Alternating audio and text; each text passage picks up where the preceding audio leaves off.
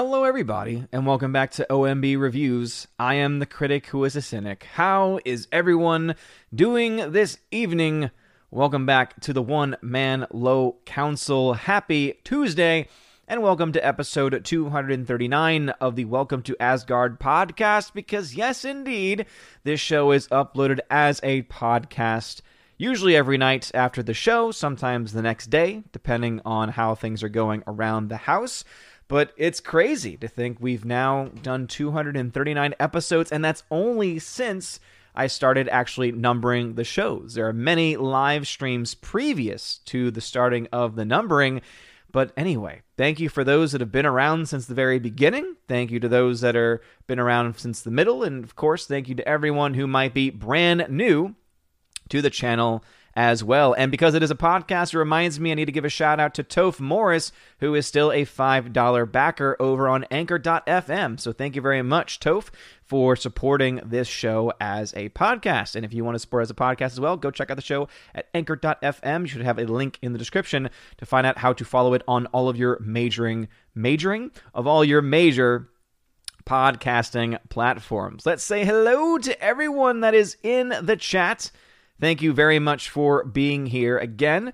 Let's see, no one over on D Live yet, but we got tons of people watching so far on the YouTubes. We got Tina B, what's going on? Oh no, she's got issues going on with the Chromebook.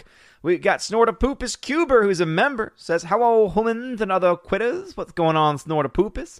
We got The Wake Down. Very happy to have you here, The Wake Down. Um, and yeah, I saw that your comment on Twitter about how you were not confident in getting a notification about the show.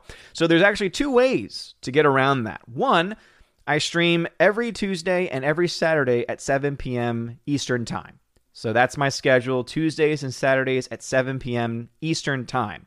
There are rare exceptions where I have to cancel shows because of usually family coming in town. So, for very good reason to have to cancel shows. Very, very, very rarely, even more rarely than that, there are technical issues that push the show past its 7 p.m. Eastern Time. That's one way to keep up with it. The other is, of course, to follow on social media platforms. Actually, there's three. You can follow me on social media platforms because I post the links to the live streams on Twitter, on Minds, on Gab, and on Parler. So I post to all of those various social media platforms, whichever one you prefer and use. It should be posted there.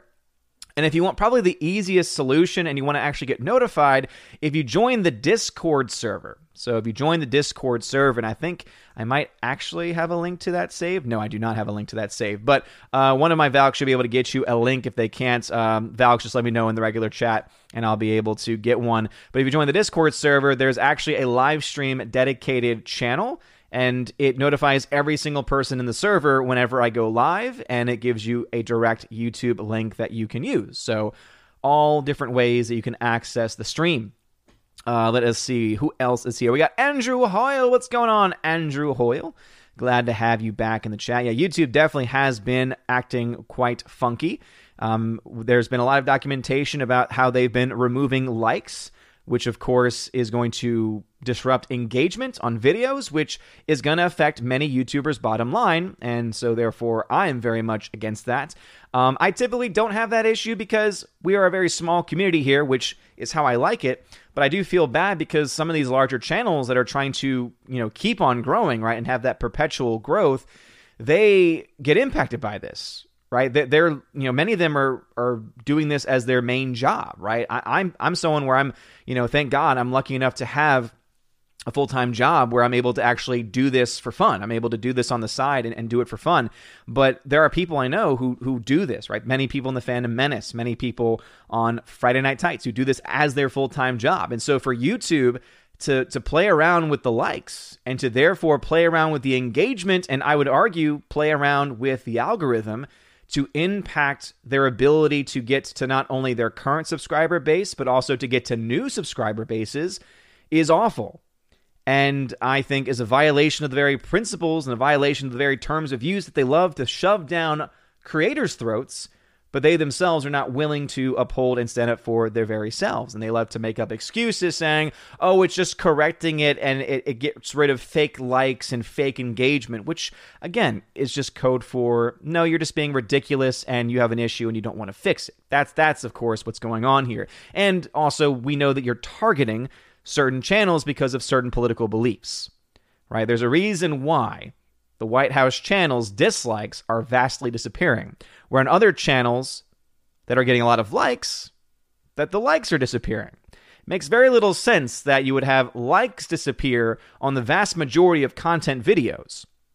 But then on the White House's page, it's only the dislikes that are impacted in large quantities. Seems like whatever algorithm algorithm you might have might be specialized in a uh, biased way, in a political way, one could say. Hey, look at that. What a ray. okay, I'll stop. Uh, Bryant Barth in the chat, hail to you. Glad to have you here. Golden Ration, what is going on? He says, evening. Good evening to you. We got Father Christopher Miller. Hail to you, Father. He's a member on the channel. He is also our chaplain. He is the chaplain of the OMB Reviews channel. We got Forever Sci Fi, who's a member in the chat. Hail to you. We got Rosie G12. Hail to you, Rosie G12. And thank you for sending me this Blu ray copy of Lost in Translation. Have not had a chance to watch it yet, but I have uploaded it onto the Plex server and I cannot wait to check it out. Thank you again. Brian Barr says, What do you think of Guillermo del Toro? He has lots of unrealized projects. I both like and dislike him. There's some things that I've liked from him, but then he also made things like The Shape of Water, which I vehemently despise. So take take that for what you will. Anyway.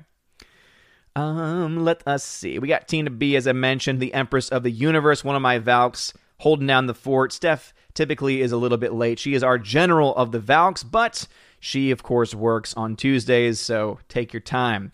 Uh, Forever Sci Fi says, Whatever YouTube did to remove the Biden dislikes messed up the apps. When I hit the like button while on the iPhone and then scroll down, the like disappears. You know what? I kind of wonder, and obviously this is more of a, my putting my conspiracy theory hat on because I don't know how the algorithm really works. I, I don't know how YouTube's system works, but what I do know is that they are indeed removing dislikes and could it be that they tried to do that and in doing so messed up their system and that is why the likes are disappearing? I don't know. I honestly don't know the answer to that question. I would say probably not. Again, I, I typically don't like to dive into the conspiracy territory, typically. And so I feel like it probably is just them playing around um, with things. Because remember, too, that we're talking about a company that's a part of a large group of companies that are trying to get rid of things like like and dislike. And so, or at the very least, to get rid of things like dislike. And so something tells me it probably has more to do with them preparing for that or playing around with that than anything else. Because I want to say, isn't it YouTube that for some people has already gotten rid of the dislike button. Like if, if, on certain people's ends, if you watch videos, the dislike button has disappeared. I remember that some major tech company was playing around with that. I can't remember if that was YouTube or not, but that could be a reason why as well they're having issues. So yeah, I wouldn't say it's just because of of what's going on with the White House page. But I would say it's all a part of just the overall bias that is a part of this platform. Uh, Pat S., what's going on? He's a member. Hail to you. Glad to have you back. Uh, let's see. Sort of Poopa says, I used to go to a music store to buy my records, and the guts of dead eight tracks in the parking lot convinced me not to buy any. Wow. Uh, we do got a, a, a super chat coming in early from your Muslim uncle your Muslim uncle. Hail to you. He says, Hail, brother, and happy Ramadan to you in chat.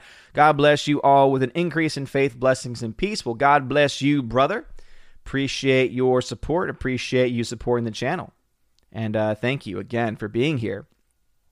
The Kingslayer has a question Godfather 1 or 2? I actually prefer Godfather 2 because I like how it it starts. There's like moments where it starts with the family, but then it also shows you the origin point.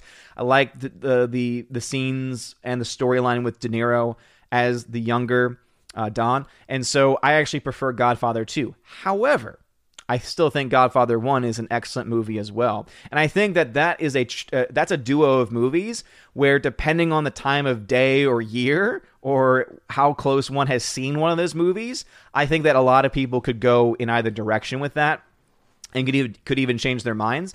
But at this point in time, I would actually say Godfather Part 2. Brian Barr says, Who do you think will win Best Actor, Anthony Hopkins or Chadwick Boseman? Well, Bryant, I don't care about the Oscars. The Oscars are meaningless. The Oscars have been meaningless for a long time now. They're woke garbage fest and they mean nothing. So if either of them happens to win the Oscar for Best Actor, it will mean nothing. And it's sad. It's sad that it's come to the point now where they're meaningless. Um, so honestly, if I had to choose who the Academy is going to go with, they're going to go with Chadwick Boseman. Uh, we saw something similar happen back in 2008, 2009 uh, with Heath Ledger, right? They gave the posthumous Oscar to uh, to Heath Ledger. The difference in this case, though, is that that was done because his was the best performance in the Best Supporting Actor category of that year. Whereas with Chadwick Boseman, I think he's a talented guy. I think he's a talented actor. But if you're going to tell me that in the age of BLM and in the age of identity politics that we currently live in, that that is not going to be a driving factor for the votes for him, I mean, I, I would be lying if I told you that I didn't think that was going to have an impact. But because I honestly do think that the modern age and era is going to have an impact on that. I'd be very surprised. I'd be happy if I cared about the Oscars, which I don't. But that's what I think they'll probably end up doing.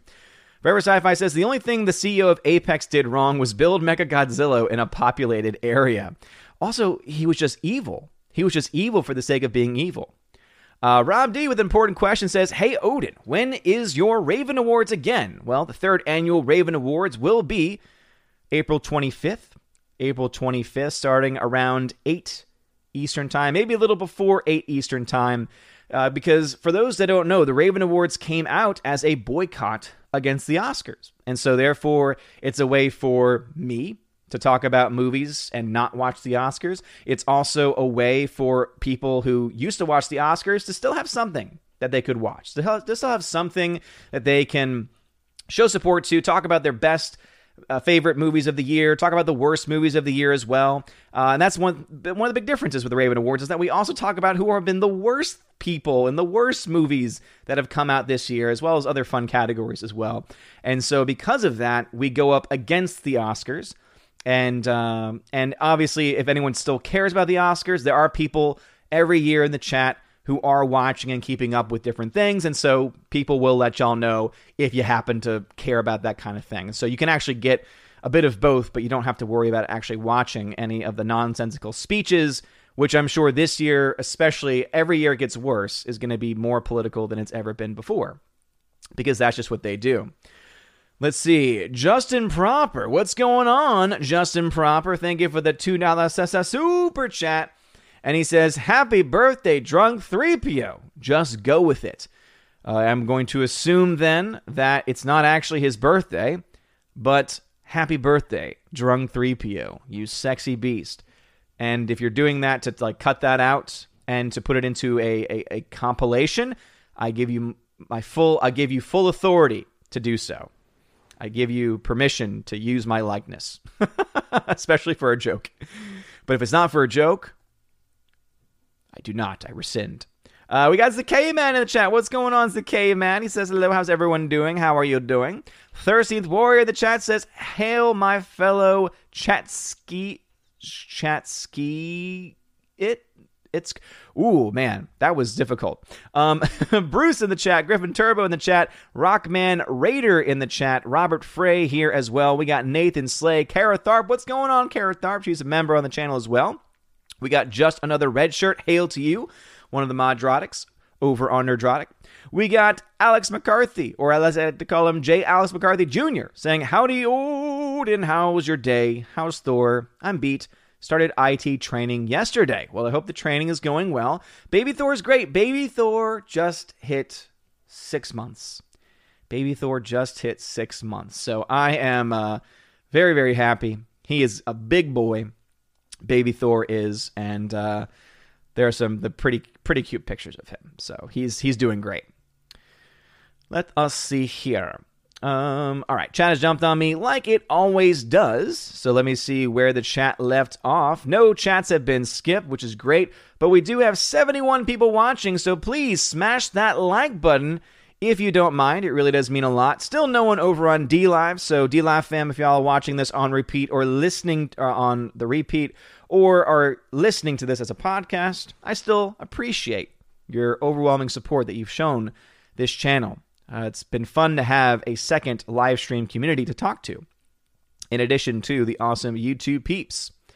And uh, to answer the question, if anyone has to ask it, um, I still do not have access to upload, uh, to do live streams over on uh, Odysee yet. But as soon as Odysee live streaming is allowed for my channel, I will definitely be doing live streams over there. My hope is is that Restream will be able to add it to their list of supported channels because if that happens, then I can simultaneously be on Periscope, YouTube, DLive, and Odysee. If not, I might have to play around with either adding a random extra stream here and there to, to just to show the Odysee platform some love, or I'll have to maybe make one of the streams an Odysee night until they expand out. Justin Proper Dude, come on. Justin Proper, you didn't have to do that, man. Thank you very much for the $50, $50 so, so super chat. He says, You made me smile, so here you go. All I request in return is a trip to Cedar Point within the next 18 months.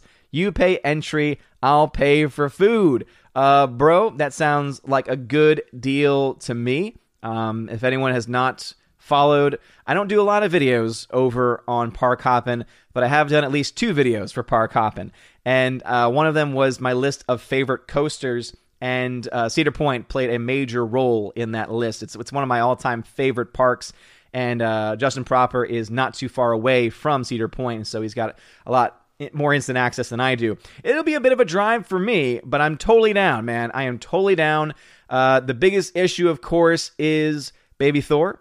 Uh, and obviously, that's not a bad issue because he's awesome. He's amazing. But as far as being able to travel, it does kind of add in some complications. But uh, he's getting to a point where I imagine pretty soon we'll be able to.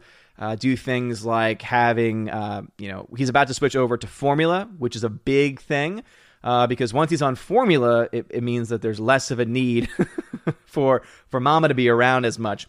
Uh, and so therefore that kind of op- that will open up uh, some possibilities for mostly for like babysitting, like you know that way me and Freya can you know go out at night, go see a movie or something like that, because then it'll just be uh, hey, here's his bottle of formula, and you know he he'll be old enough where he's he's he's gotten all of his initial vaccinations, things like that, so. All that good stuff. But yeah, Justin Proper, thank you very much for that super chat, man. And I'm down because I love Cedar Point. The only issue at this point is just finding the time uh, with Baby Thor because summer you you know I'm a teacher, so my summer is wide open, and I would love to drive up for like a weekend or something to do that, man. Uh, so yeah, remind me because as you know, my memory on stream especially is not very good. My my my on stream memory is so bad that even just for movie recommendations, I have to write them down, and even when I write them down, I still forget them. That's how bad my on stream memory is. But thank you, Justin Proper. Appreciate it, man. You're awesome. Go subscribe to Justin Proper. He really is awesome. All right, let us see. Who else is in the chats? We got Captain Dean Heiss. What is going on over on D Live? So we got one of the D Live fam over there. He says Cedar Point is the bomb. I worked there one summer 36 years ago. Best summer ever. Well, that's awesome, dude. Nice. Yeah, it's one of those things where I feel like I would have enjoyed working at a theme park when I was younger. I really do feel like I would have enjoyed it. But at the same time, I hate the sun. And so I feel like it would have been something where I loved it for having access to the rides, but actually would have hated the on shift duties because it would just be too much sun for me, I think. Justin Proper, once again, coming with donations. Justin, you can just leave a comment, man. That's one of the great things about about this this community, about the Asgardian community, is that if you just tag me using the correct code phrase, which really isn't all that much of a secret code phrase because it literally types up there. It is. It says uh, type Odin question. Um, it highlights for me, and I, I read your question. But if you want to donate, obviously, you're more than welcome to. It definitely helps keep the channel afloat and helps me do things like giveaways for Patreon members, Subscribe Star members, and also even for the general YouTube community and DLive community as well when I have the time. Uh, but he comes in with another $2 super chat saying Thor comes first. That's why I said 18 months. Yes, absolutely. Because by that point, he'll be, oh my goodness, he'll be 20, he'll be two years old. Wow. I don't even want to think about that. It's already crazy to think that he's already half a year old. It's just really honestly insane to think about. It's also been about it's also been over 6 months since I've gone to see a, a movie in theaters because because of that very reason. So, my hope is that once summer hits and theaters start to reopen more and people start to cool down from all of this craziness, that what they're able to do is offer more early showings um, because that would definitely help me uh, be able to actually go to the theater and watch movies. I really want to see this movie Nobody, but I, I don't have an ability to to go and see it, and anything that's on PVOD is so expensive to the point where it's like, no, that's that's ridiculous. I'm paying for my AMC Premiere membership, which is my mistake. Um, but one, I want to support AMC. I want to support the theater chain. That's the only reason why I'm even still paying for it. And two, because at some point I'm going to make it up. At some point I'm going to be able to see movies again to some extent uh, at a similar level, and I'm, I'm gonna I'm gonna make that money back. But anyway, Justin Proper comes in with another super chat. Thank you again, Justin. Stop it, man. He says, Yeah, but I'd have to wait longer. Keep donos going. Keep donos going. Well, thank you very much, man, for keeping the donations going, man. I, I very much appreciate it. Thank you. Alrighty. Let's see. Who else is in the YouTube chat? We got Mr. Roy. What's going on, Mr. Roy? Godzilla54 says, How was your day so far? It is going just fine. Had a day of work watched a bit of The Passion of Christ, great film from 2004 by Mel Gibson. If you've never seen it before, even if you're not a person of faith, it's a pretty powerful movie. Um, and that reminds me, thank you very much, Godzilla54, for your name, because we do need to talk about the first item that you saw when you clicked on this live stream, and that is Godzilla vs. Kong's box office. So, first, let us go over to the numbers and let us show that it's doing pretty darn well. At this point, at this time, the movie, let me make that a little bit bigger for y'all. That way y'all can see it a little better. There we go. At this point in time, it's made $70 million domestically, which means that it has potential to make $100 million, though because of a 58% drop from week one to week two domestically, it might be a little bit more difficult, uh, especially when you have films like Mortal Kombat coming out in the next uh, couple weeks and other films coming out as well. Obviously, most of the big films have indeed been pushed back to either later in the year, later in the summer, or even next year. But um, it still will provide some sense of competition as well. So um, it, it's unknown whether or not the the domestic total will reach more than more than uh, hundred million dollars or not. But it could happen. Could definitely still happen. Uh, the big news, of course, is that international box office, which is at two hundred and eighty eight point six million. But this is one thing that I pointed out in my box office breakdown video that I did the other day. And that's when you look at the numbers. Look at China in comparison to every other country. Now, the movie has not come out in Japan. And Japan is expected, I think, to give it around but like between 30 and 50 million dollars, which is nothing to snuff at. But in comparison to China's 165 million, it's nothing.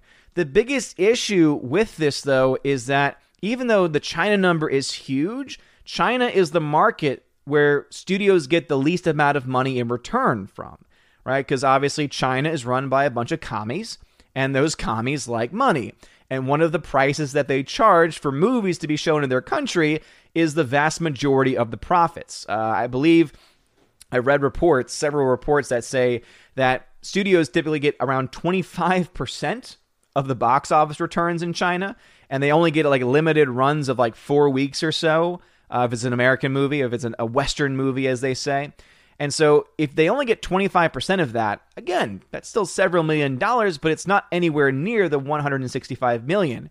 And when you take that into account, and if these numbers here, which again, 16 million, 15 million are pretty good, what you end up with is a potential for this movie to look pretty successful on paper, but then if you dive further into the math, and again, I can't do this yet because we're still waiting for it to come out in other countries. It's still making money in various marketplaces. but you have the potential where the movie could potentially, at the very least, um, be a money loser and not a money maker. And some people have tried to point out that, well, hey, uh, the studios behind Godzilla vs. Kong are owned by Chinese companies. Okay. That still would mean that the number would have to, and the money would go to the Communist Party of China and the Communist government of China and not to the people that run the studios. So it would still be a loss for them in that way. Now, as I said also in that video, it does get complicated when you try and think about all of the different studios and how much money they put in and how much money they get in return. And those are answers that I just don't have. Those are questions that I just don't have the answer to because that is just way too much. Uh, way too much information and way too much math for for my own uh, abilities, as it were. But again, go ahead and look it up for yourself. Typically, from China, you get about 25% return from the studios. But let's assume that it makes a lot of money in, in Japan, it makes a lot of money elsewhere, continues to make a lot of money, and gets to what I project to probably get to around $500 million worldwide. Well, if that holds, let me make this bigger for you as well. This is my handy dandy box office breakdown chart. You can actually find this over my website, ombireviews.home.blog. I know it's a mouthful, but if you go over to box office tracking, you'll see this window. And as you can see, it breaks down just some of the numbers for you. And as you can see, Godzilla vs. Kong, 357.8 million in its week two, which means that the worst case scenario, the worst thing that could happen to this movie, is that it makes 511 million dollars worldwide, which is a pretty good number. It's a pretty good number on paper. The best this movie could ever do would be around 715 million dollars. Again, also a pretty good number there. When you take into account the budget, meaning how much they actually spent on the movie, including marketing cost, it's around $300 million or so. So when you subtract that from the total, and again, remember, this is based on the fact that studios typically get all around around 60% of the entire box office total. And that all stems from the fact that they get 90% typically of domestic opening weekend numbers from theaters in the first week or two, and then other percentages in other countries, which roughly gets us to around the 60% number. And again, obviously that number can fluctuate from film to film, but when we're talking about standards here, it's easier just to make things simpler. So in general, I use that 60% number, and that's how I that's how I come up with it. If the numbers hold, then it means the least amount of profit that Godzilla will make is around six million dollars, around 6.6 million, with the largest profit being 129 million. So that's raw profit. So that is you're subtracting the marketing cost, you're subtracting the production cost, and you're taking the fact that it only gets a 60% cut, and that leads to this. Now, remember also, this does not include any promotions in the film or any other revenue streams like the HBO Max subscription fee, though some people have been bringing that up way too much. Because remember, that subscription fee is impossible to be able to determine. It's impossible to be able to determine which people sound, signed up for the service new just to watch Godzilla vs. Kong. Because even though you could have HBO Max say, well, we followed the people that signed up. We followed what movies they watched. The first movie they watched was Godzilla vs. Kong, and so therefore we assume that's why they signed up. You could potentially also have people who say, oh, I signed up because I get Godzilla versus Kong, and then I also get later in the month, because um, you do it by month. I would also then at that point get a uh, film like Mortal Kombat so, did they sign up for Mortal Kombat or did they sign up for? So, you see how that creates complications. And also, HBO Max is not going to release those numbers anyway. So, it's it's kind of a, a pointless thing to bring up in the first place. But because others do bring it up, that that's what I have. But right now, at this point, based on these numbers, Godzilla is at negative 84 million. Now, as I said, I think that by the end of the run, it's going to go into the positive, right? It's, it's going to go into the black, as it were. But as I said, that China problem is a pretty big problem because it's, again, the vast majority of the money made by this movie is from China. And that happens to be the country where they, and by they I mean studios, get the least return on their money. So, anyway, those are the box office numbers for Godzilla vs. Kong.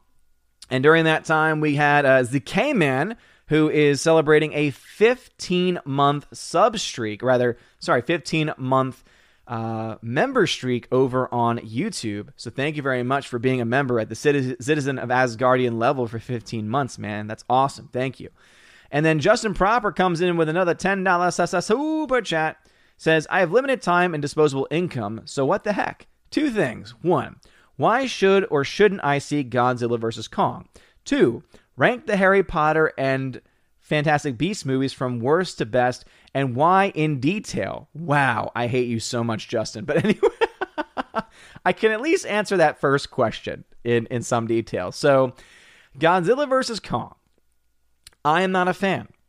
I am not a fan because just like in King of the Monsters, so I don't know if you've seen King of the Monsters or not, but just like in King of the Monsters, it suffers from a very boring human story. Now, there was someone who was a huge proponent of this new movie who tried to defend it, saying, well, the story about the monsters is really compelling and great. And though I would be willing to concede that point, in their long rant defending the movie and going after me, they made no mention of the human story. And I have a problem with that because if you look at the runtime and you look at the screen time, the humans going back to how Snortopupus always introduces himself, the humans dominate the screen time, dominate the story time then. And their story is awful. Just like in King of the Monsters. Right? Remember, the biggest criticism of King of the Monsters was that the human story was overbearing and bad. That happens here too. The difference in why I think people like this movie more than King of the Monsters is that I think a lot of people just like the concept of Kong and Godzilla fighting. And it creates a very fun fight atmosphere. You also, have, of course, have introductions to, and I don't really call this spoiler territory because I don't think this is the kind of movie that you can really spoil anything with. But then when you have the introduction of characters like Mechagodzilla, again, it adds this concept of them having to work together, and people like that. Um, and I think that people who might be fans of the lore people that might be fans of the of the kaiju lore specifically, I think that they probably are more predisposed to liking this. And again, I could be wrong on that. If you are a kaiju fan, if you are an old school Godzilla Kong fan, um, Titan fan, you know, whatever it is, let me know if you didn't like this, like like I didn't like it. But I'm just speaking from an outsider's perspective. I'm looking at it as a movie. And as a movie, I was very underwhelmed because the story was not very good as it was overburdened by a very boring, very poorly put together human story. Um, add to that, I'm I was impressed by the effects used for Kong. I thought that the effects for Kong were pretty good, especially on the close-ups. But the fighting was just CGI noise, which is typically my response to any time there's any movie with giant CGI things fighting. The only time I think it kind of works is if it's like machinery. I'm not talking about the Transformers movies, by the way, because I do not like those movies. But the one thing that can be said about those movies is that the visual effects are, for the most part, pretty good. It makes it a lot. It's a lot harder in CGI to make living, breathing creatures look more compelling and look more realistic when you're doing the fighting. And I thought that was another uh, big issue with the movie overall as well. Um, as far as the Harry Potter movies, what I will say is that Harry Potter, Prisoner of Azkaban, sorry, Prisoner of Azkaban, probably my favorite of the movies because it has that darker tone to it. It's just very unique.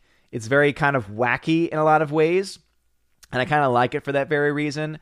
My least favorite is easily Fantastic Beast 2, which is dog crap. Fantastic Beasts 2 is one of the worst films I've ever seen. Um, anyway, those those are my thoughts, Justin Proper. So thank you again for the super chats.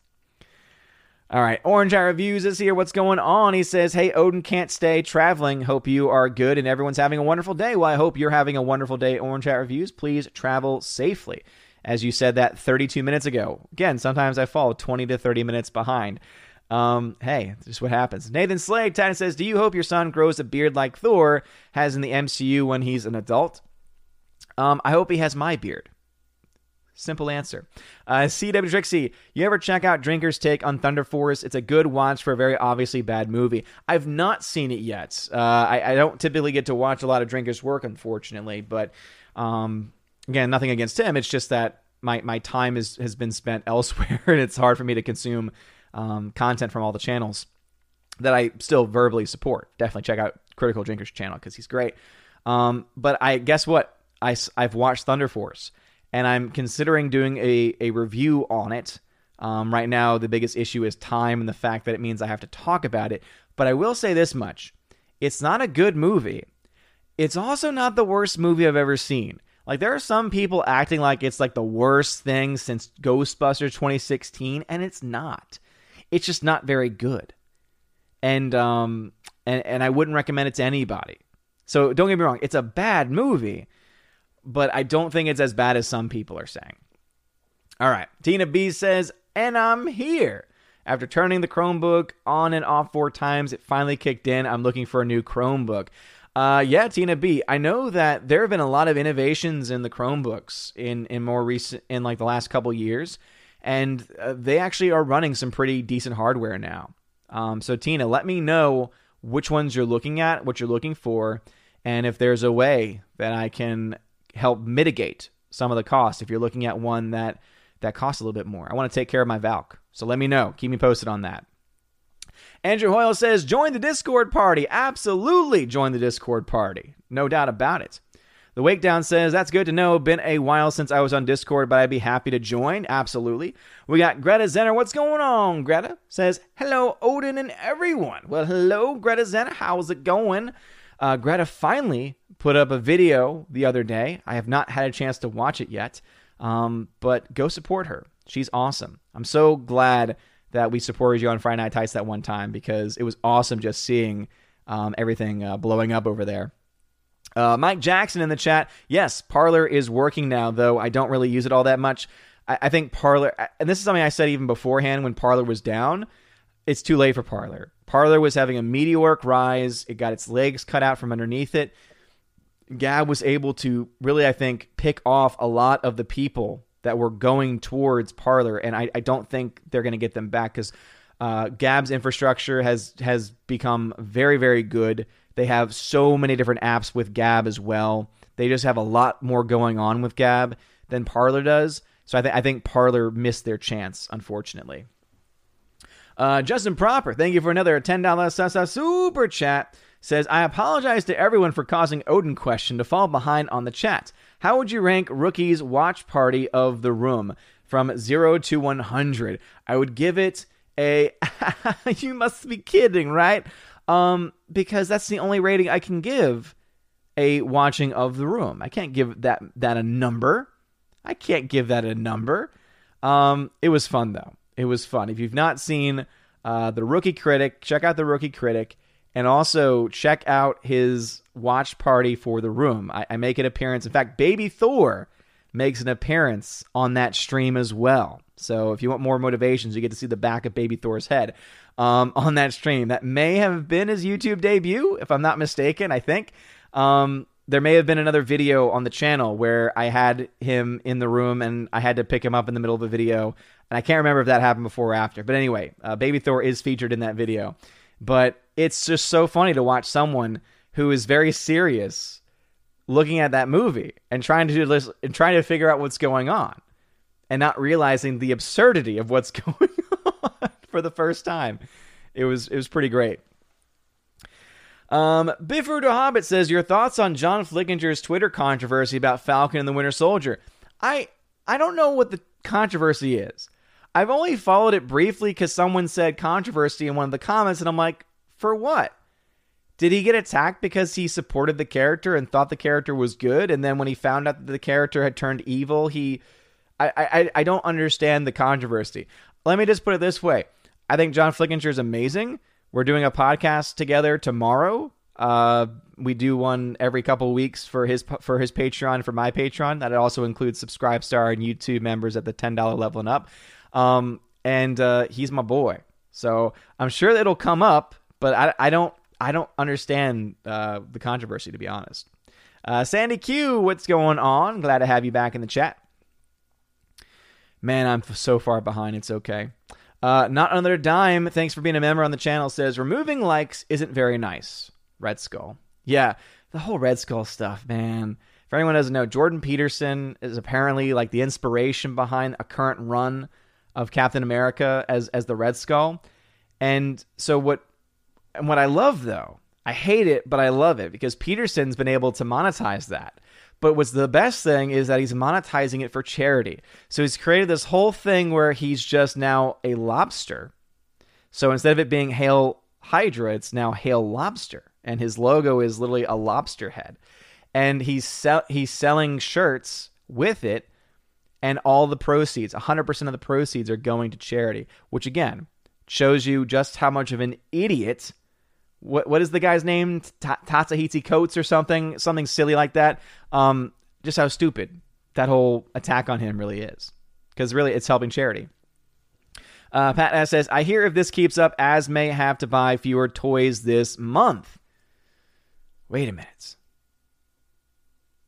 You mean the uh, the lockdowns? I'm confused. Nathan Slay, are you not a fan of movies with lots of CGI noise mostly? No, no, you see, here here's the thing.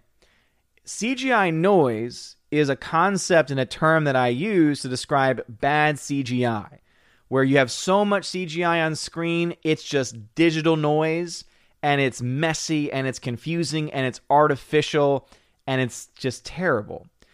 I don't mind movies with tons of CGI, but I do have issue with, with CGI noise when it, it's done in a way where it just doesn't work because I've I've mentioned movies on the channel before that have good CGI. One actually was was from this year.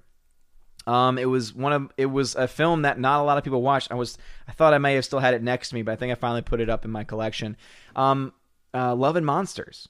If you've not seen Love and Monsters, it's a very underrated movie, and it had like a forty million dollar budget or something, and the CGI is awesome. It works it's it's polished, especially on such a low budget for a film like that.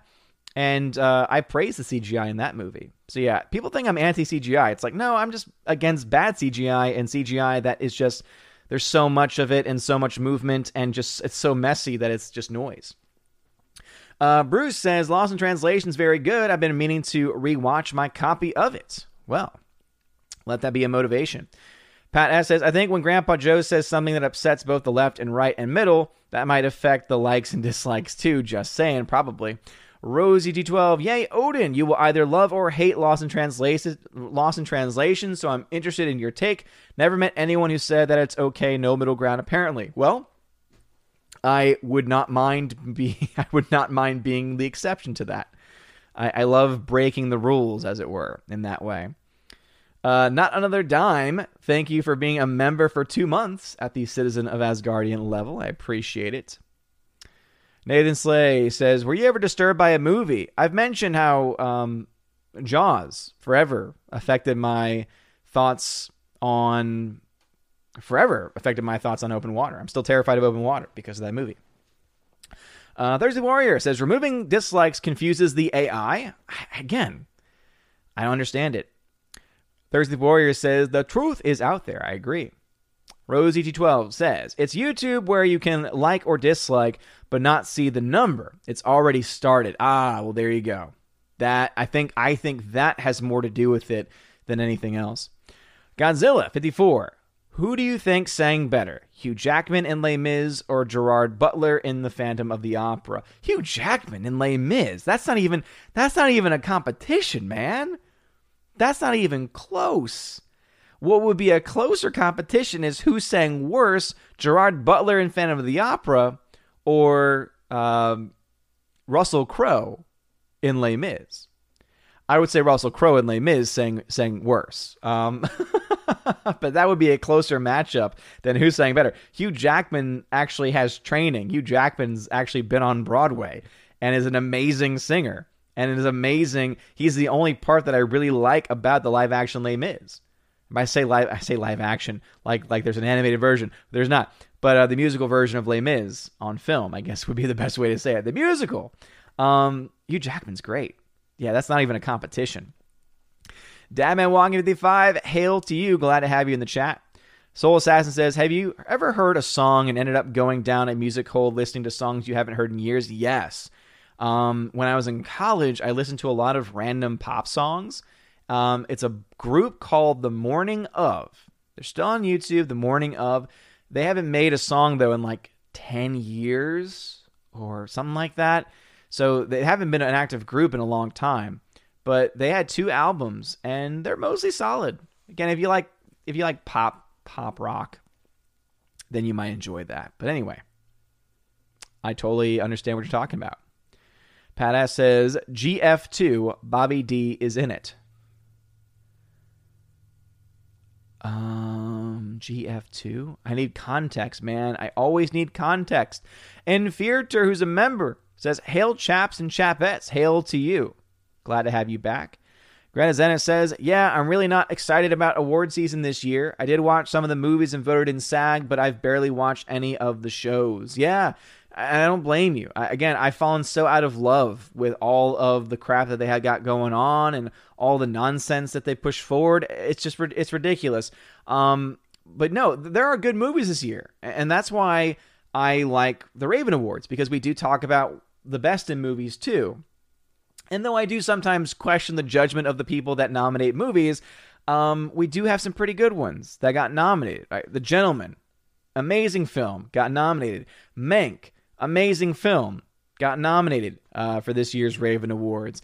Um, oh, what else got nominated? I know because uh, I know there's there's another one that I have some comments on, but before I get to it, um, uh, Tenet. I personally was a big fan of it. Got nominated this year. And then, of course, there were a bunch of people that nominated Sonic the Hedgehog. And I understand why. It's the last major film that got released before the shutdown most of the people that voted don't go to see a lot of movies, and so it's the only one they knew. And obviously, hey, I'm a big fan of Jeff Fowler for him delaying the movie to get the effects right. Okay, so I, I get all of that. But to say it's up there with films like Mank and Tenet and The Gentlemen and leave off other films, I have some questions. But uh, much love to the fam, though. Anyway. All right. Bryant Barr says, Could you review Pat Garrett and Billy the Kid 1973? Never heard of it, so probably not. Pat S. Unless it's Odin's or Saturn Awards, I ain't interested. You wait. You watch the Saturn Awards? Is that what? Father says Ravens at 8 Eastern and Father's Sunday night stream at 7 Eastern. Shameless plug. Maybe, Father. Maybe. Snortapoopa says they're showing the Oscars on my birthday. That's so wrong in so many ways. Well, hey, join us here for the Raven Awards and you'll have a good time. Brightburn 1985 says, I love how Francis Ford Coppola acts like the Godfather Coda, the death of Michael Corleone, fixes his third movie. So I have that. I, I bought it and I'm curious to see if it's any better. A lot of people have said it is better than the original Godfather 3, but yeah, no one has said that it fixes the issues and problems. I think probably because isn't Sofia Coppola still in it and ha- has not had all of her scenes cut, and she is still an abomination on screen, if if if I'm not mistaken. anyway, the chat has jumped on me like it always does. Uh, again, please smash the like button if you have not done so already. Uh, what we got? We got 85 people watching, so please smash that like button. It really does mean a lot. Anyway, uh, back to the YouTube chats. Uh, Bryant Barth uh, says, I highly recommend the documentary uh, Dune. I've heard great things about it, but I've never actually seen it. Isn't that on YouTube or something? Hybrid X13, who is your favorite Harry Potter character? I'm torn between Severus Snape and Sirius Black. Um, my favorite Harry Potter character. I think my vision of the Harry Potter universe is forever tainted because of a little production company called StarKid Productions. And they're the ones that did a Harry Potter musical, a Harry Potter sequel. They did a, a show called Twisted, which is from Jafar's perspective from Aladdin, and he's the good guy, and Aladdin's the bad guy. It's very, very funny. They did Holy Musical Batman. They did a show called Annie and I, all about Anakin, which I love. For all, I, I, I don't understand why. I, I just I love it so much. Um, and uh, so because of that, my my perception of the characters is is kind of uh, thwarted in that way. So I would say, based on that, my favorite character is probably Dumbledore but specifically from the Harry Potter musical series. Snortapoopa says, Humans, Who wants to see humans? I agree. Harwick says it seems there are people hired as consultants to wokeify movies. Phoebe Waller, Phoebe Waller Bridge, and Ava DuVernay, for example. Waller Bridge has now collected Han Solo, James Bond, and Indiana Jones. Yeah, um, the Waller Bridge connection absolutely is one that we should all be very concerned with. Indiana Jones, I know she was cast in that, so she's not just a consultant, but because of the way the press release was worded, it made it sound like her vision would be a part of it, which um, seems to indicate that she will have some creative role there. But at this point, all we know for sure is that she's just going to co star. She is, was brought on rather as a consultant and writer on James Bond. So we know that James Bond is definitely going to is definitely going to be impacted. And then Han Solo is that refer- referring just the movie Solo? Um, because again, even with that one, she really only impacted the character of uh, L three three seven L three thirty seven, which was a terrible character that most people hated anyway. So, and uh, Ava DuVernay, I don't think that she is similar. I don't know of movies that she's been brought on as a consultant for. She directed one of the biggest box office flops of all time. And then I think there's rumors that her movie New Gods is getting pulled. So who knows? Pat S says Millie Bobby Bowl of Brown. Exactly. Exactly. Stephanie B, what's going on? Glad to have you in the chat as always. Glad to have you here. Um, let's see. Justin Proper with two $5 super chats says Stephanie B and Tina B are beautiful. There, I said it. No one's challenging on, on that. I mean, that's just a fact of life, Justin Proper. That's just a fact. Uh, he then says the guys who made Harry Potter musical low key stole an idea I had. The guy who didn't like musicals, but I don't have a case. At least I don't have to make it. Yes, but I will say this much: if you've not ever seen it, I highly recommend it. The Guy Who Didn't Like Musicals is a hilarious show. Even my wife, who's not usually a big fan of theirs, loved that show. It's got great music. Micah Martinez, what is going on? He says, Hello, how's your day been? It's been good. Jeremy Zakowski in the chat as well.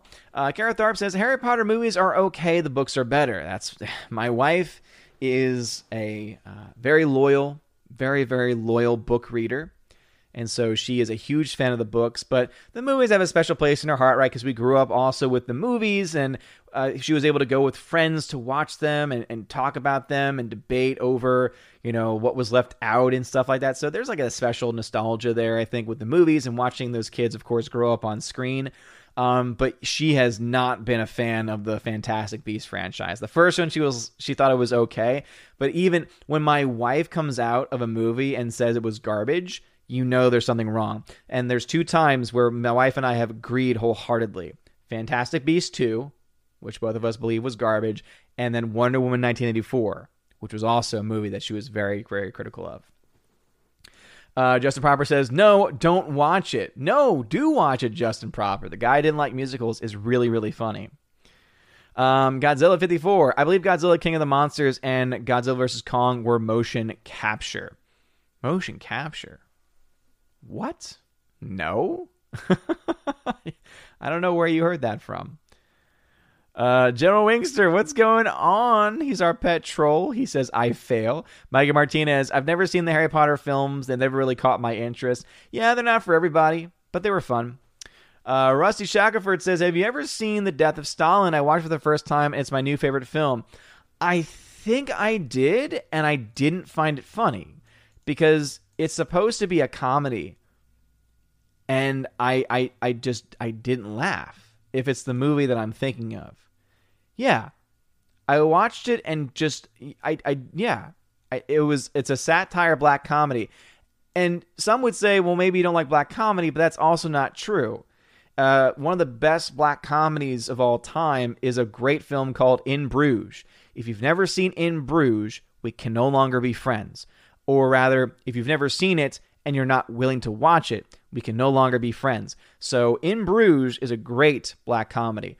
Death of Stalin, I didn't find funny at all. I was very bored by it. Hardwick says, I was invested in the human story in Godzilla vs. King of the Monsters because A, I'm a Kyle Chandler fan, and B, I like the concept of someone who lost a son to Godzilla having to help him. Yeah, and again, to each their own. I just think that a lot of us definitely are not on that side of the fence. Pat S says, sweet. I don't know what to. Uh, the Hunger Chunky Funky Monkey, what's going on, good sir? Hypernex13 says, after seeing that Baby Puff commercial with Paul Rudd, I really hope Ghostbusters Afterlife is good. Looks promising. Yeah, actually, I, even though I've seen the Baby uh, uh, Stay Puft commercial, like I've seen that part of it because of uh, Perry Chan, All Hail Perry Chan of Friday Night Tights. I have not actually seen the new trailer, and I kind of don't want to watch it to be honest. I, I, want my intrigue to remain heightened after the first teaser trailer that we got months ago. Uh, let's see. Marby Dog, what's going on?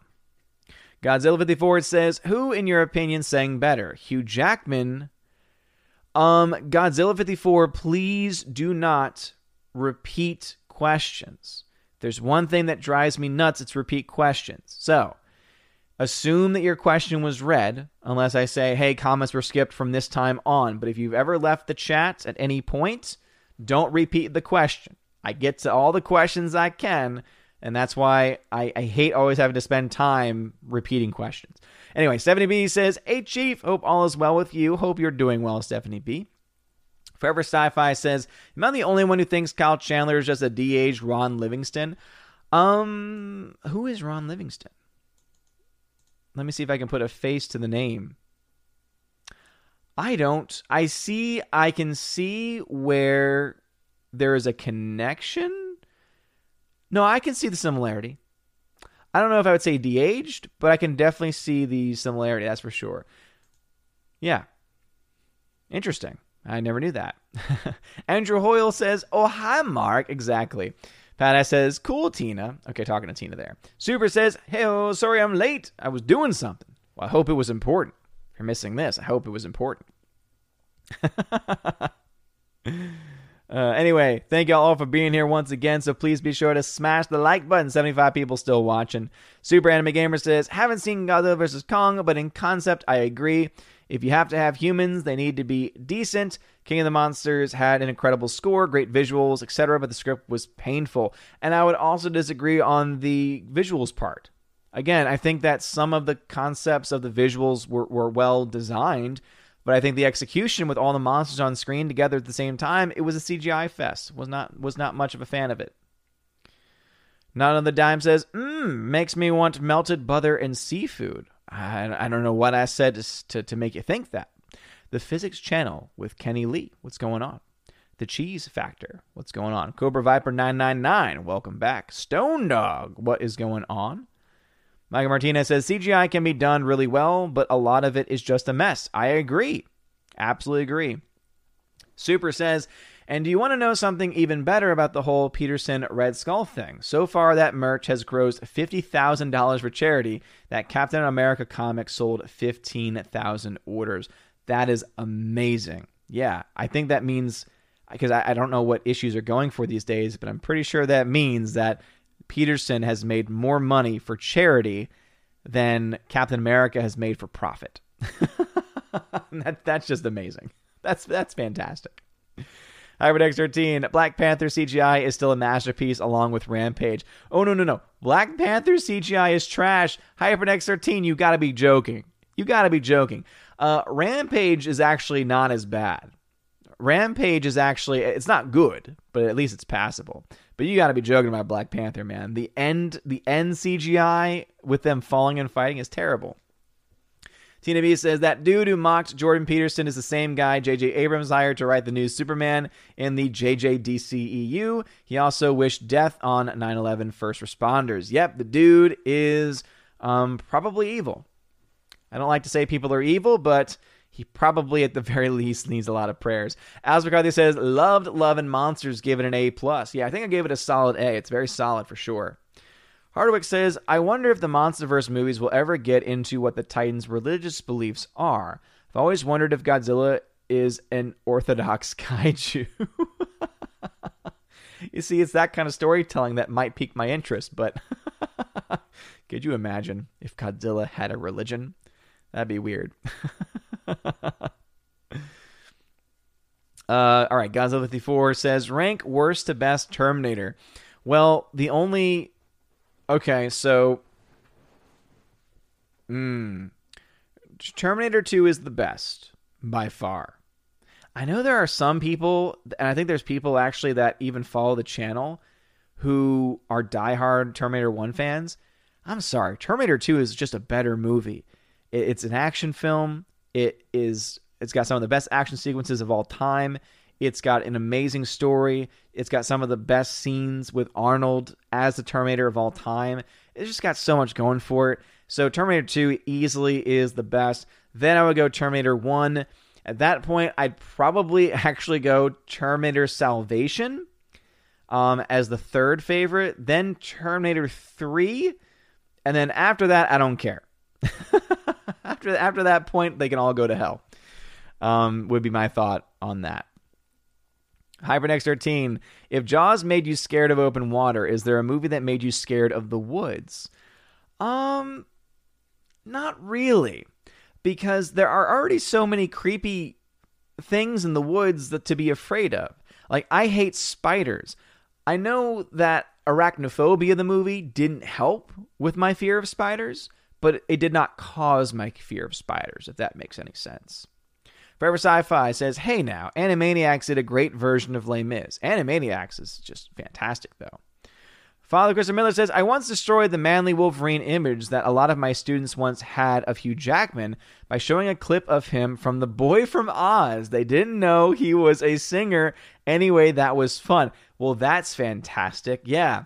It, it's funny how everyone knows Hugh Jackman as the badass Wolverine, but because I've been a theater kid most of my life, I knew him in both in both worlds. And so it is funny how a lot of people had no idea that he could sing and that he'd been on Broadway and that he sang and danced. Uh, Super says Coates also manages to make everything about himself.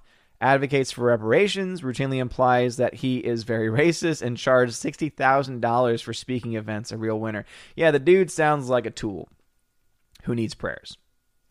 Tina B. No, Les Mis, the movie sucked too. The director should never be allowed near another musical. He did Cats. Let that soak in, Odin. I discussed this on The Chosen. Um, but you see, that's a reason to want him to have to make another movie. Because, as we all know, Tina, Cats is a masterpiece. And I know that Justin Proper will agree with me in the chat that Cats is a masterpiece. Cats is the movie that we deserved. Cats was the better as it came out on the same day as Star Wars. Cats was the better movie. And uh, I will defend Cats until there's no voice left to speak. and actually, I'll be honest, Les Mis, the movie, uh, the musical movie, was actually not a terrible movie. It actually wasn't a terrible movie. He made a lot of really bad casting choices. I think that that was his biggest flaw. But the concept of having the actors sing live on screen was actually a really cool concept.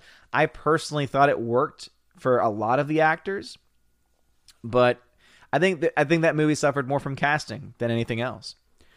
Uh, Godzilla says, "Who are your top three favorite Phantoms?" Mine would be Michael Crawford, then Gerard, and then Ramin Karim Karimloo.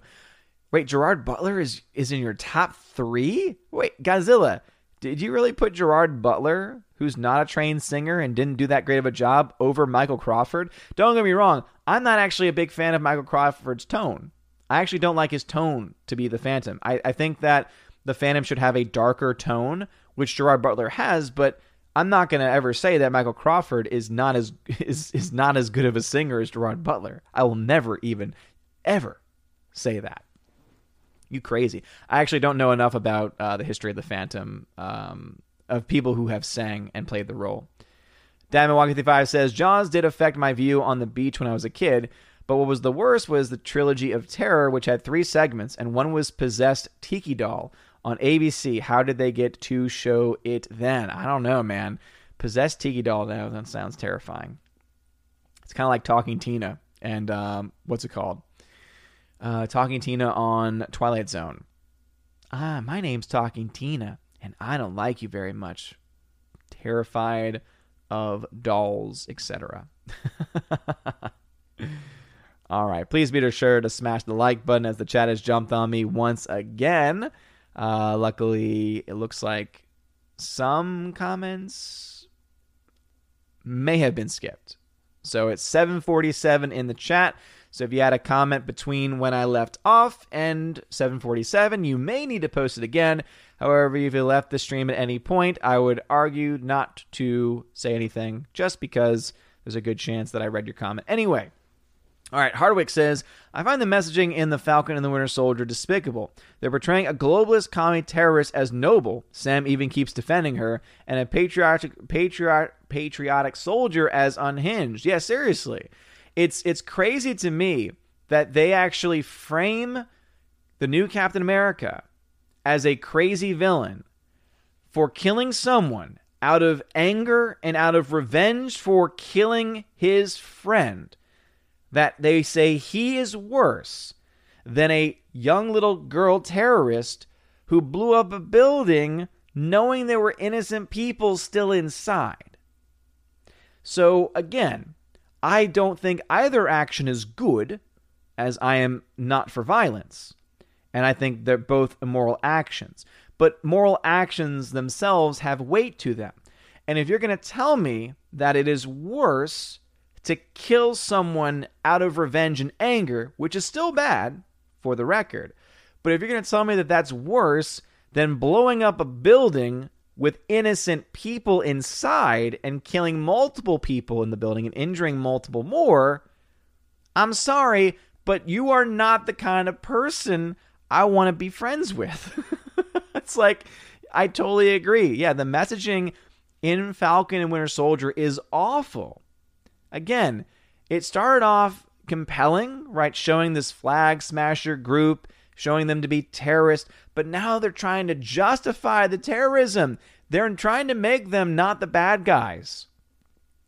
And for make and trying to say, hey, just forget that they killed innocent people. No. That's ridiculous. Uh, Father says Godfather Coda is better, but it still has the creepy incest backstory. But on the bright side, she still dies oh man. Yeah. That's just how it goes sometimes. Mega Martinez, do you think there will be a billion dollar film this year, depending on how the coup situation goes? I think we might have one around the end of the year. I do not. I do not think we'll have a billion dollar film, uh, mostly because of the domestic marketplace, if I'm being honest. I don't think the domestic marketplace is going to get even close because there are some theaters in some parts of the country that are doing really well now, but there are so many others that have either have to close or are not doing very well. So, I mean, again, going to Godzilla versus Kong, $70 million domestically for the pandemic era is pretty good. But as I said, it's gotten to the point where it's slowing down, right? It's it's already lost half, over half week one to week two, which is pretty normal for a movie of this size. But typically, they would have made more money in that opening weekend, so they would have more by the end of their run domestically. But no, um, I don't think that there will be a billion dollar movie, and I think a lot of that will be because the domestic market will not um, will not show up. Rosie D12. Mm, Odin, do you know Sofia Coppola directed Lost in Translation, right? Don't worry, she doesn't act in it. Yes, Rosie D12. I, I understand that her act her directing ability and writing ability is apparently a lot better than her acting ability. Hardwick says, I bet that by the end of Falcon Winter Soldier, they're going to have Sam and Bucky team up with Enfys Nest to take out John Walker. Oh, yes. I, I think absolutely they're going to have some type of complete redemption arc for the little terrorist. Um, and uh, remember, at one point, it was told to her, I didn't think anyone could be Captain America until I met you, talking to the little terrorist girl. And that, that was the guy, I think that was the guy who ended up getting killed in last episode. So they've already laid that foundation. And the justification, I guarantee you, will be well, hey, Bucky, you have a pretty bad past too. Difference, of course, being he was brainwashed to, to do those things. He didn't want to do those things. He was literally brainwashed to do those things. Oh, man. But I would not be surprised if they went in that direction. They totally will. Oh, man, I'm predicting it. Hamilton Burger, what's going on, dude? Glad to have you back. Thursday Warrior says Hank Azaria has finally apologized for supporting structural racism by voicing a Apu in The Simpsons. Yeah, dude. Thursday Warrior, heard about that. Yeah, you haven't, uh, Hank Azaria, who, by the way, is a jerk in real life. I actually I saw this is back when I was in college. Uh, he was in a play called The Farnsworth Invention. It was about the invention of radio and how there was a lot of debate over who actually invented it, and it, it deals with all the intricacies of it. He was in the show he was very good in the show. And so what I did a lot in college was I did the stage door, right? So you wait with your playbill at the end for the stage door for the actors to come out, and then you can talk to them, get their autograph, take pictures typically, right, and all that kind of thing. So there's maybe like six of us waiting for him. It was a pretty cold night. It was an off night, so not a lot of people were there. And also, it's Hank. Again, there's a lot of fans of his, but he's not a megastar. So there were six of us there. And so as he signed the playbill, I'm like, hey, can I get a picture with you? and he just goes, "No, I can't." It's like, "No, I'm not gonna take pictures because if I take one picture, I gotta take a hundred pictures." So he used the fact that there were other people there who might ask him to have a picture taken, which again was about six of us, as a reason not to. Whereas Sir Patrick Stewart, when I got to see him in Hamlet, no, Macbeth, I got to see him in Macbeth, and he played Macbeth, and he was brilliant. It was an amazing production. Um, when I asked him for a picture, he is like, Son, I am far past the age of taking photos. I was like, I can respect that. You're like, I'm too old to take photos with people, so I'm not going to take photos with people. I'm like, okay. Whereas Hank Azaria could have said that, could have said, I don't do photos, but instead made it up an excuse. Anyway, Hank Azaria was also agitated, etc., but it is what it is. But anyway, I will say this much. If you are on Twitter um, the great John Cleese had the perfect reaction, had the perfect response to this apology. So again, if you if you don't know, he apologized. Hank Azaria apologized for voice for voicing Apu.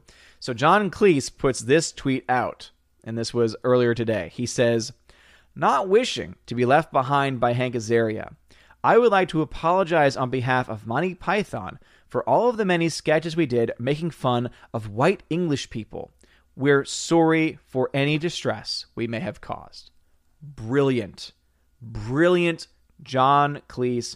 Uh, he has been truly a warrior uh, against the woke agenda. He's been very anti woke, and it's been fantastic to watch. Uh, Brian Barr says, I don't get it. What's the Harry Potter musical about? Why did it taint it for you? Watch it and find out for yourself. Again, by taint, that doesn't mean it ruined it. You, again, the, what's the Harry Potter musical about? It's about Harry Potter. It's literally Harry Potter as a musical, but they take some creative license and it's hilarious.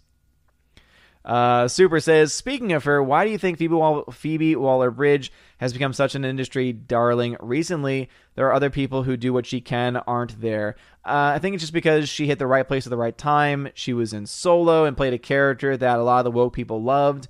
She was also, she's done this show called Fleabag, which apparently a lot of the woke people like. I have not seen it myself, so I can't judge it myself, but it supposedly is a comedy. I question that, but again, I haven't seen it, so I can't say for sure. And so I think that it's just been all the right times and all the right places. And sometimes people just do it. Uh, people who are marginally successful in the industry, who tell the line and toe the company line and and and preach the woke agenda, they they get chosen and and they get promoted. That's just typically the way it goes. Pat S says, A buddy I used to teach with got the bug and has been on a vent for the last 23 days. He was teaching and coaching at a local Catholic high school, and they don't they don't pray for him daily because it may upset the boys. Really? Are you kidding me, Pat S? That's awful. That's when you do pray because that guy needs prayers more than ever. So what you're doing by by doing that, you're limiting the number of prayers that that guy can receive. That's a terrible idea. It's a terrible thing to do, and uh, very sorry to hear that. I mean, that's awful. It's one of those those terrible cases you hear about. It's, it's rare, but there are cases where people are hit really hard by the illness. And um, man, well, I, will pray for your friend uh, Pat S. And again, I'm very sorry to hear that the school is not. And again, that's very that's very non-Catholic. I don't know what school did that, but that's very non-Catholic. Hardwick says, I don't consider Apex Leader evil. All he wanted was to make humans the dominant species on the planet again. He didn't intentionally kill anybody. They have him act evil, but he's really not. Exactly. Like, they make him act evil.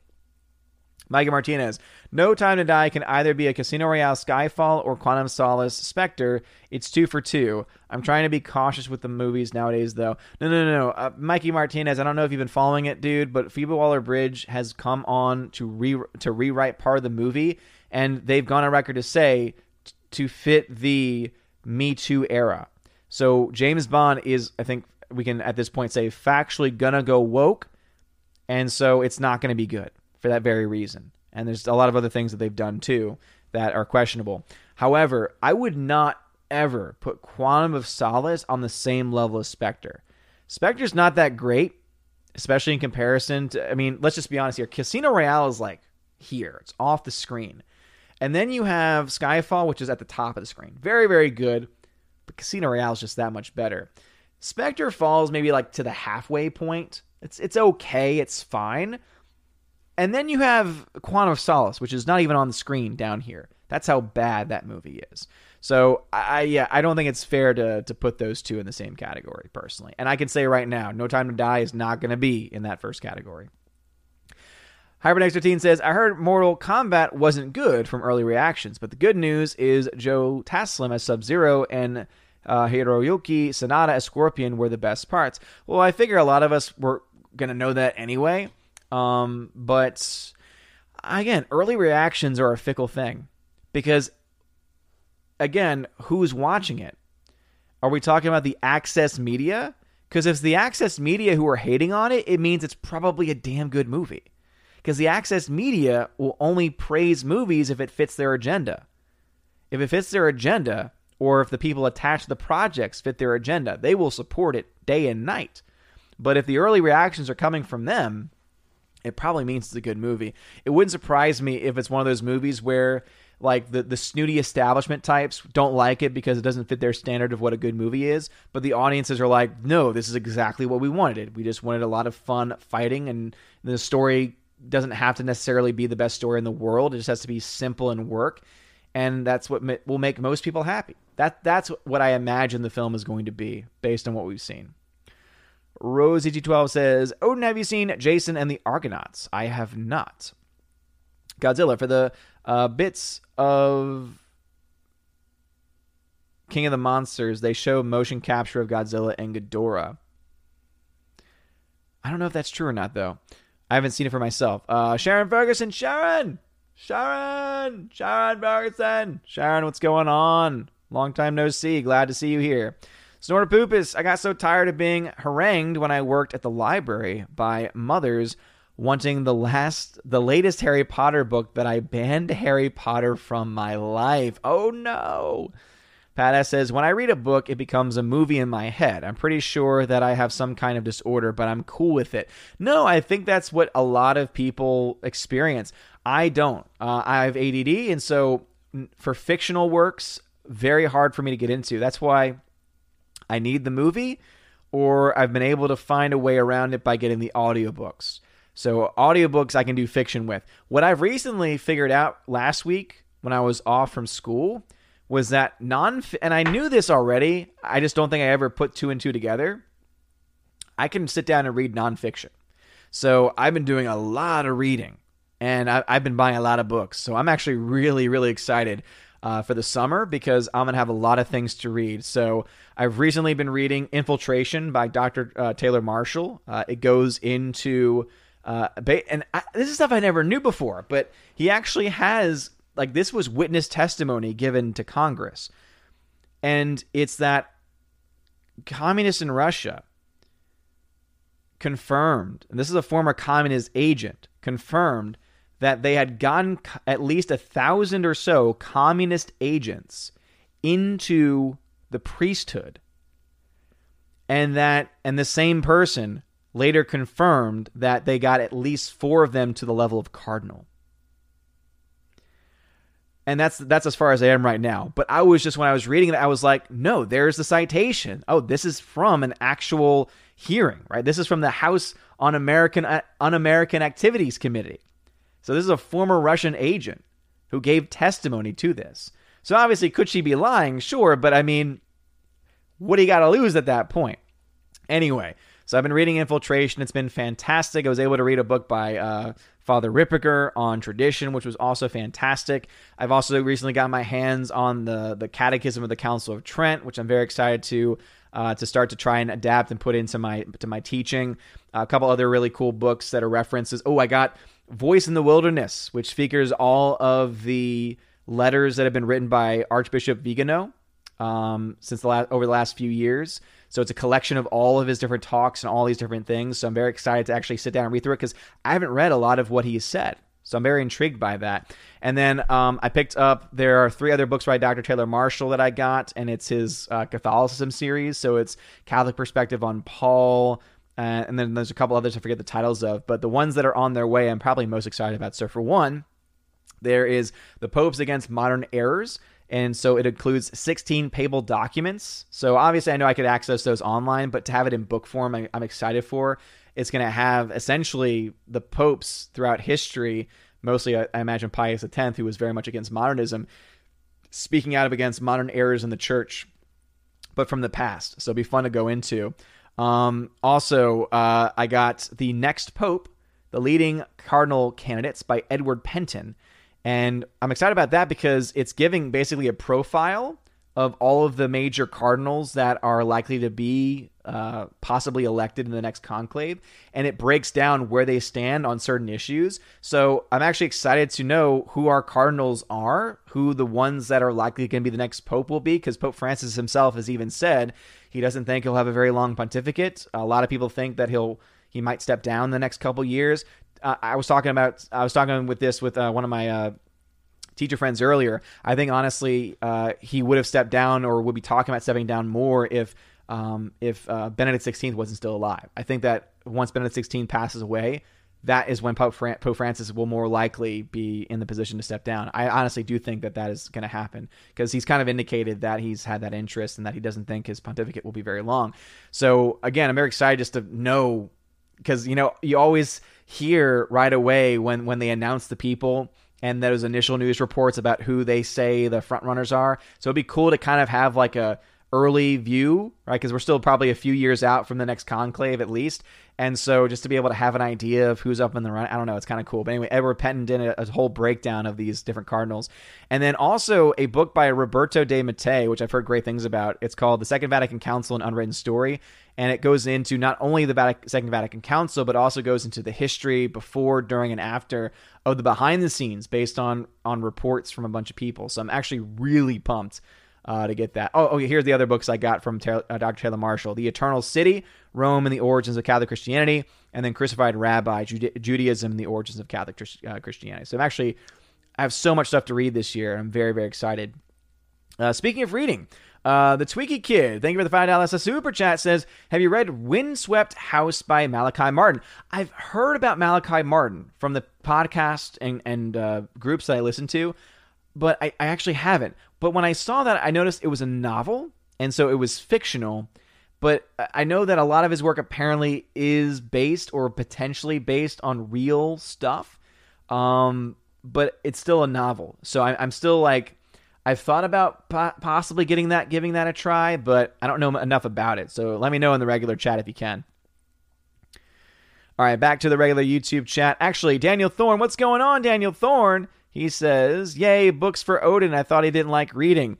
Yeah, so as I said, since you since you just uh, jumped in, um, it's not that I don't like reading; it's that my ADD makes it difficult for me to get into fictional stories. Like my my brain cannot create the the worlds that are built by the words on page. So I, I do better with uh, audiobooks with that. But with nonfiction, I can take notes, and it makes sense to take notes, right? And I've always had a more historical mind anyway, um, but it's pretty good. All right. Uh, Father Christopher Miller says, You know, I have a dark sense of humor and I love the death of Stalin. Yeah. And again, I'm not saying it's a bad movie per se. I'm just saying that I didn't find it funny and so therefore I didn't like it because it was supposed to be funny. Uh, Super says, I really have to try and finish in Bruges. After hearing it praised, I went in kind of hyped.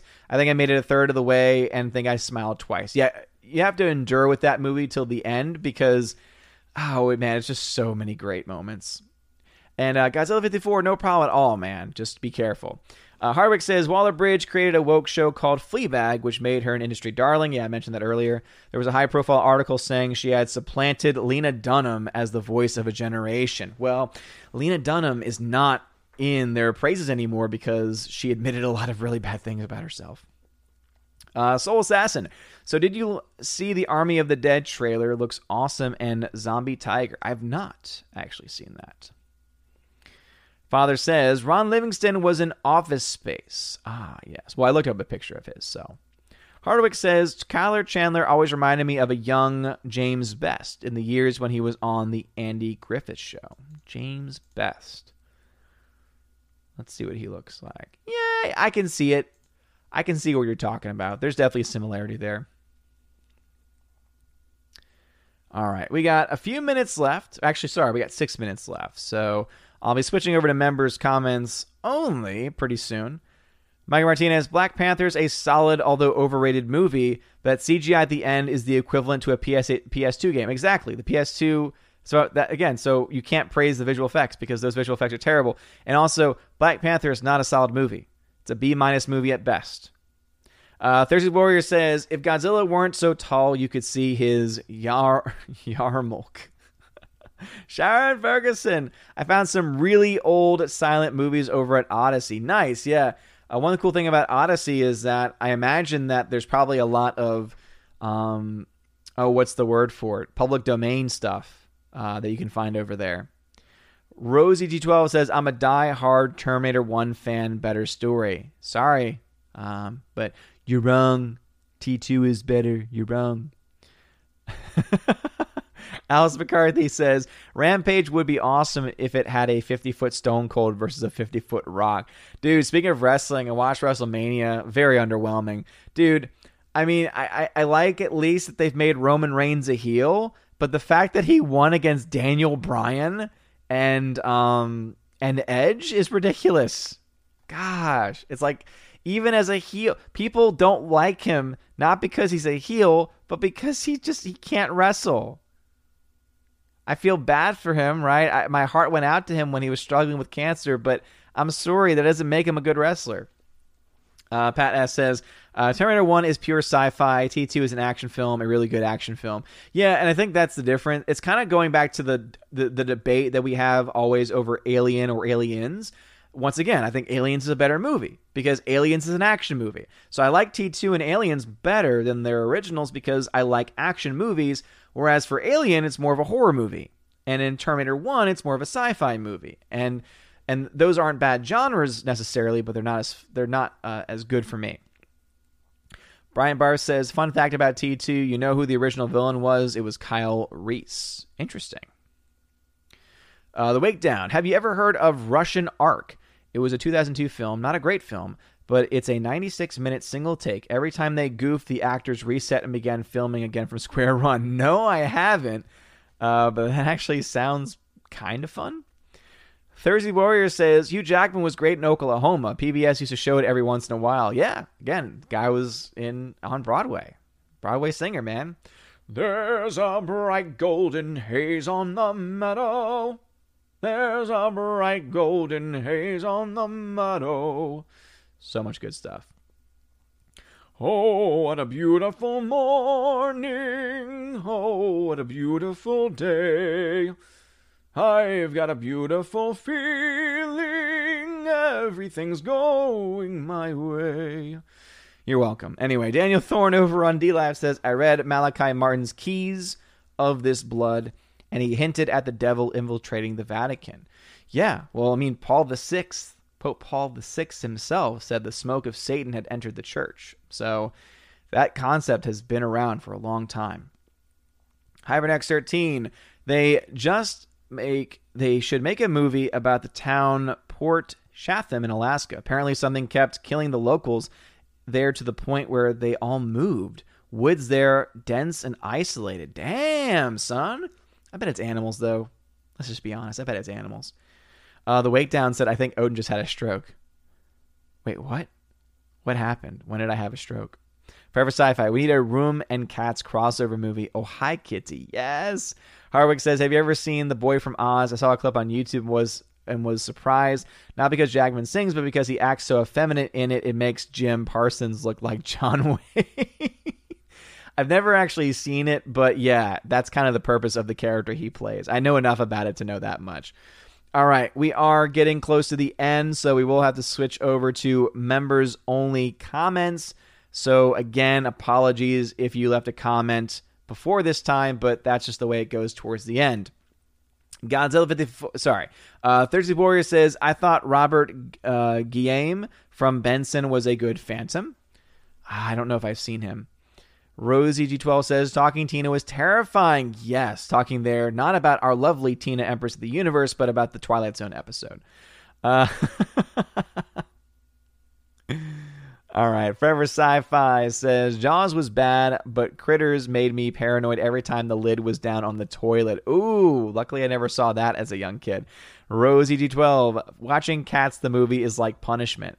Um, if you mean that punishment is amaze balls Andrew Hoyle, haven't watched a single second of Falcon and the Falcon Sidekick show, and have no interest in watching it after falling for the trash of WandaVision. Andrew Hoyle, I don't blame you at all, good sir. That is a great decision on your part. Thursday Warrior says, since I eschew self-loathing, uh, eschew self-loathing, I have no desire to watch Cats. Plus, I'm not really much of a Lloyd Webber fan. I've seen a lot of his work on stage. Well, I would say if you want to see Jellicle cats in a jellicle way, Jellicle, Jellicle, Angelical, hey. If you want to see that, I recommend Cats.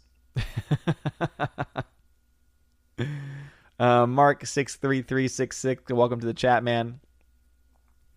Uh, Dadman Walk 55 says, Speaking of celebrity pictures, at a Star Wars celebration many years ago, Anthony Daniels walked the floor and very graciously stopped on his own and took a picture with our oldest child. Meant a lot. That's awesome, man. And didn't have to do that.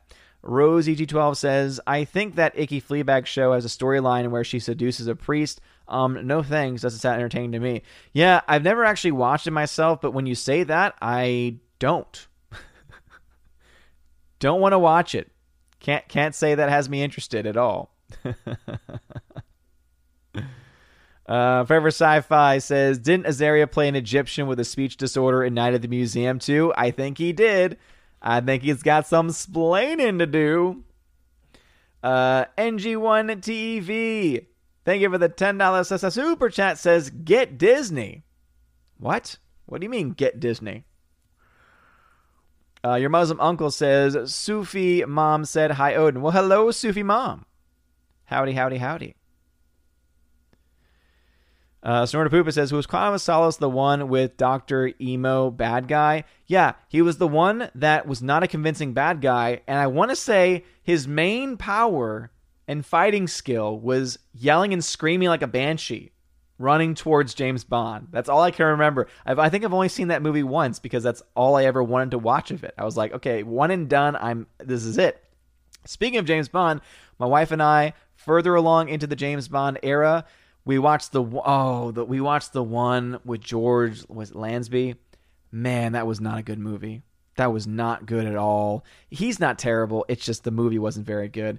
And so now we're in the Roger Moore Batman. Uh, sorry, not Batman we're in the Roger Moore era. We're about three movies into that. My wife is not a fan because, in her words, the, the writing has gotten a lot more sexist than it was originally. She's like, I could take some sexism, but now it's gone too far.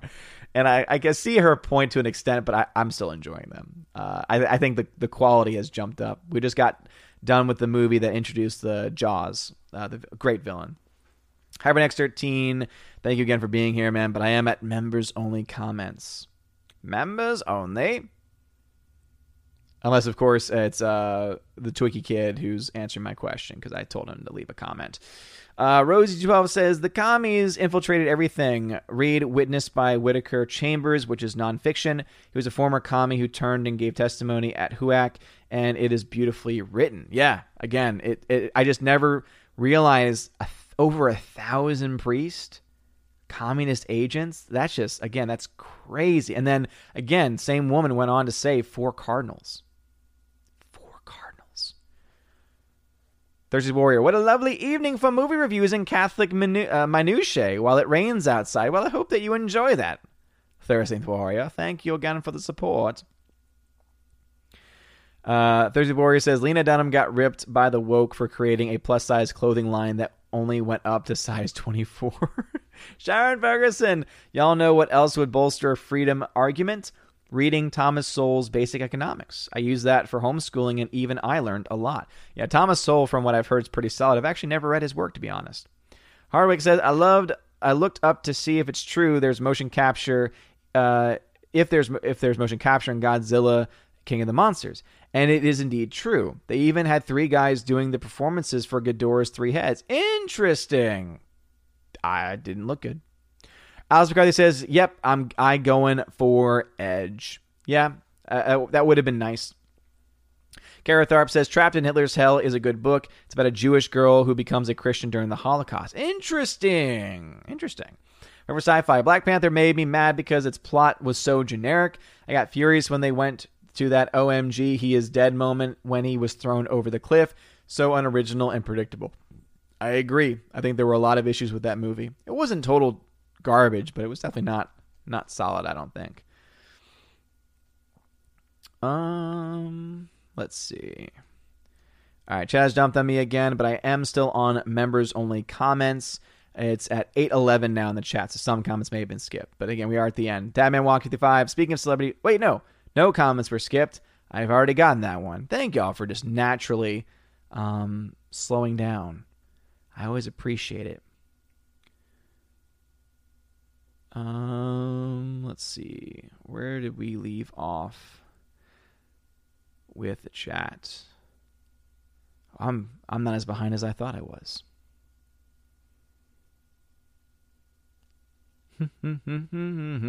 there we go. Snortopupus Cuber claps. Father says, should do a live stream commentary view party of the room. Very tempting to do it. Uh, are you talking about you doing it, Father? Because that'd be funny to see a priest watch that. Sharon Ferguson, although I have to say I don't think I'm really a horror fan, I'm having a hard time with something like Dark Shadows. Uh, the show may I haven't seen the show. I've heard great things about it, but oh man, um, the movie with Johnny Depp was terrible. Father says Hank Azaria great with Simon Pegg in the 2007 British comedy Run Fat Boy Run. I've heard good things about it. I've actually never seen it. Andrew says Robert Moore was Batman. What you know? I I uh, Father Christopher Miller, your wife's not gonna like Octokitty. yeah, we just finished uh, The Spy Who Loved Me. So uh, yeah, not Father, I'm not, I'm I'm not surprised by that. Forever Sci-Fi, Jaws was a great villain, but Moonraker was not a good movie. Uh, we haven't gotten to that one yet. Thursday Warrior says Thomas Sowell. I recommend starting with a Conflict of Visions. Okay, some people might need to give me a list of that. Father says, read The Shadow of His Wings, a story about how Father Karl Gereon Goldmann was forced into the SS and was able to retain his faith. What? That's crazy, man. All right, well, that are all the me- that's that are all that's all the members comments. So let me go ahead and shout out my members really quick who are at the $5 level and above. So shout out to Window Liquor, your Muslim uncle, Kara Tharp, Eric Jewett, Rich the Savior, Dadman Walking 55, M. Tax Shark, Forever Sci Fi, FCC 2014, Rosie G12, Andrew Hoyle, Eric K., Orange Hat Reviews, Adam Avery, The Bosco 2000, Twirly Wolf, J Stowe, and Aiden Vickery. You guys are all amazing and beautiful people. Daniel Thorne, thanks for holding down the fort over on DLive. Unfortunately, not a lot of people over there tonight, so no chest opening on DLive tonight. But thank you again, Daniel Thorne, for the support over there. Shout out to Tina and Steph, my Valks, for holding down the fort over on YouTube. Tina, again, contact me about the Chromebook and let me know how I can help provide for a an upgrade to that. It would uh, be my pleasure. Um, so Forever Sci-Fi, Rose EG12, Slicer Neons, Bifford the Hobbit, uh, Keck 44, The Wake Down, everybody, thank you for being here. You are all amazing and beautiful people. Tomorrow I'll be filming the podcast with John the Flickpick Flickinger, so if you are a member on Subscribestar or Patreon or YouTube membership, at the Keeper of the Bifrost level or above. Check out the community tab if you're on YouTube. Check out the regular um, post section on Patreon and Subscribestar. You can leave your questions over there, and we will answer those questions tomorrow night um, in our recording of the podcast, which we do also record as a video as well. So, anyway, you guys are all amazing and beautiful people. As it says in the chat, it indeed is still Easter. So, happy Easter, everybody. Uh, also, Captain Dean Heist, thank you for being over on DLive too. Again, you guys are all fantastic. Blessed Easter continue through. Um, you guys are all amazing. And as always, hope you all have a wonderful night. And God bless. And now for a huge shout out to all of my April Patreon and Subscribestar members Andrew Hoyle, animation commentator, Biffer the Hobbit, Brian P., Divex, Enrique Evangelista, Dion, Father Christopher Miller, Hail to you, Father, Father Damian Cook, Garrett Searles, Humor, and Hobbies, Inflamed Wood, It's a Trap Productions, Jason Clark, Jacob Juice, Jeffrey Toon, Jonathan Carney, Lance, Laura Story, the Modern Major General, Mike Jackson, Mad Mitch Dunaway, Mr. Peabody and his evil twin with the beautiful hair, On to June, Orange Hat Reviews, Out of Step with Reality, Priscilla Hall, Riff Magos, Rosetta Allen, Steve Glasker, Teresa Martin, Theodore Benden, Tina Bojan, and of course, the Empress of the Universe, Tina B. And my subscribe star remembers, remembers? Subscribestar remember I did it again. Subscribe star members, Fast Reaction, Nosferatu Gatsu, Stan For, John B, Perpetual Punster, Mr. Roy, Glinzer, J. Alex McCarthy Jr., Dean Heiss slash the new number two, J Rod the Beer Guru, Nebanon G. Adams, and ZK Man. Thank you to all of my Patreon and Subscribestar members. If you want your name shouted out at the end of every single video and live stream, check out the links in the description to find out how to sign up on Patreon and Subscribestar. Also, you'll find out how to get access to things like giveaways of Blu-rays and 4K titles and digital codes, and also access to an exclusive podcast for my Keepers of the Bifrost, and also the Chosen of Valhalla level, where you can not only get all of those things, you also get a t-shirt and get to be featured on a live stream once a month hosted on the OMB Reviews channel. Anyway, if you want to have access to any of those things, check out the links in the description for Patreon and Subscribestar for more information. You guys are all amazing and beautiful people. I hope you all have a wonderful day. And as always, God bless.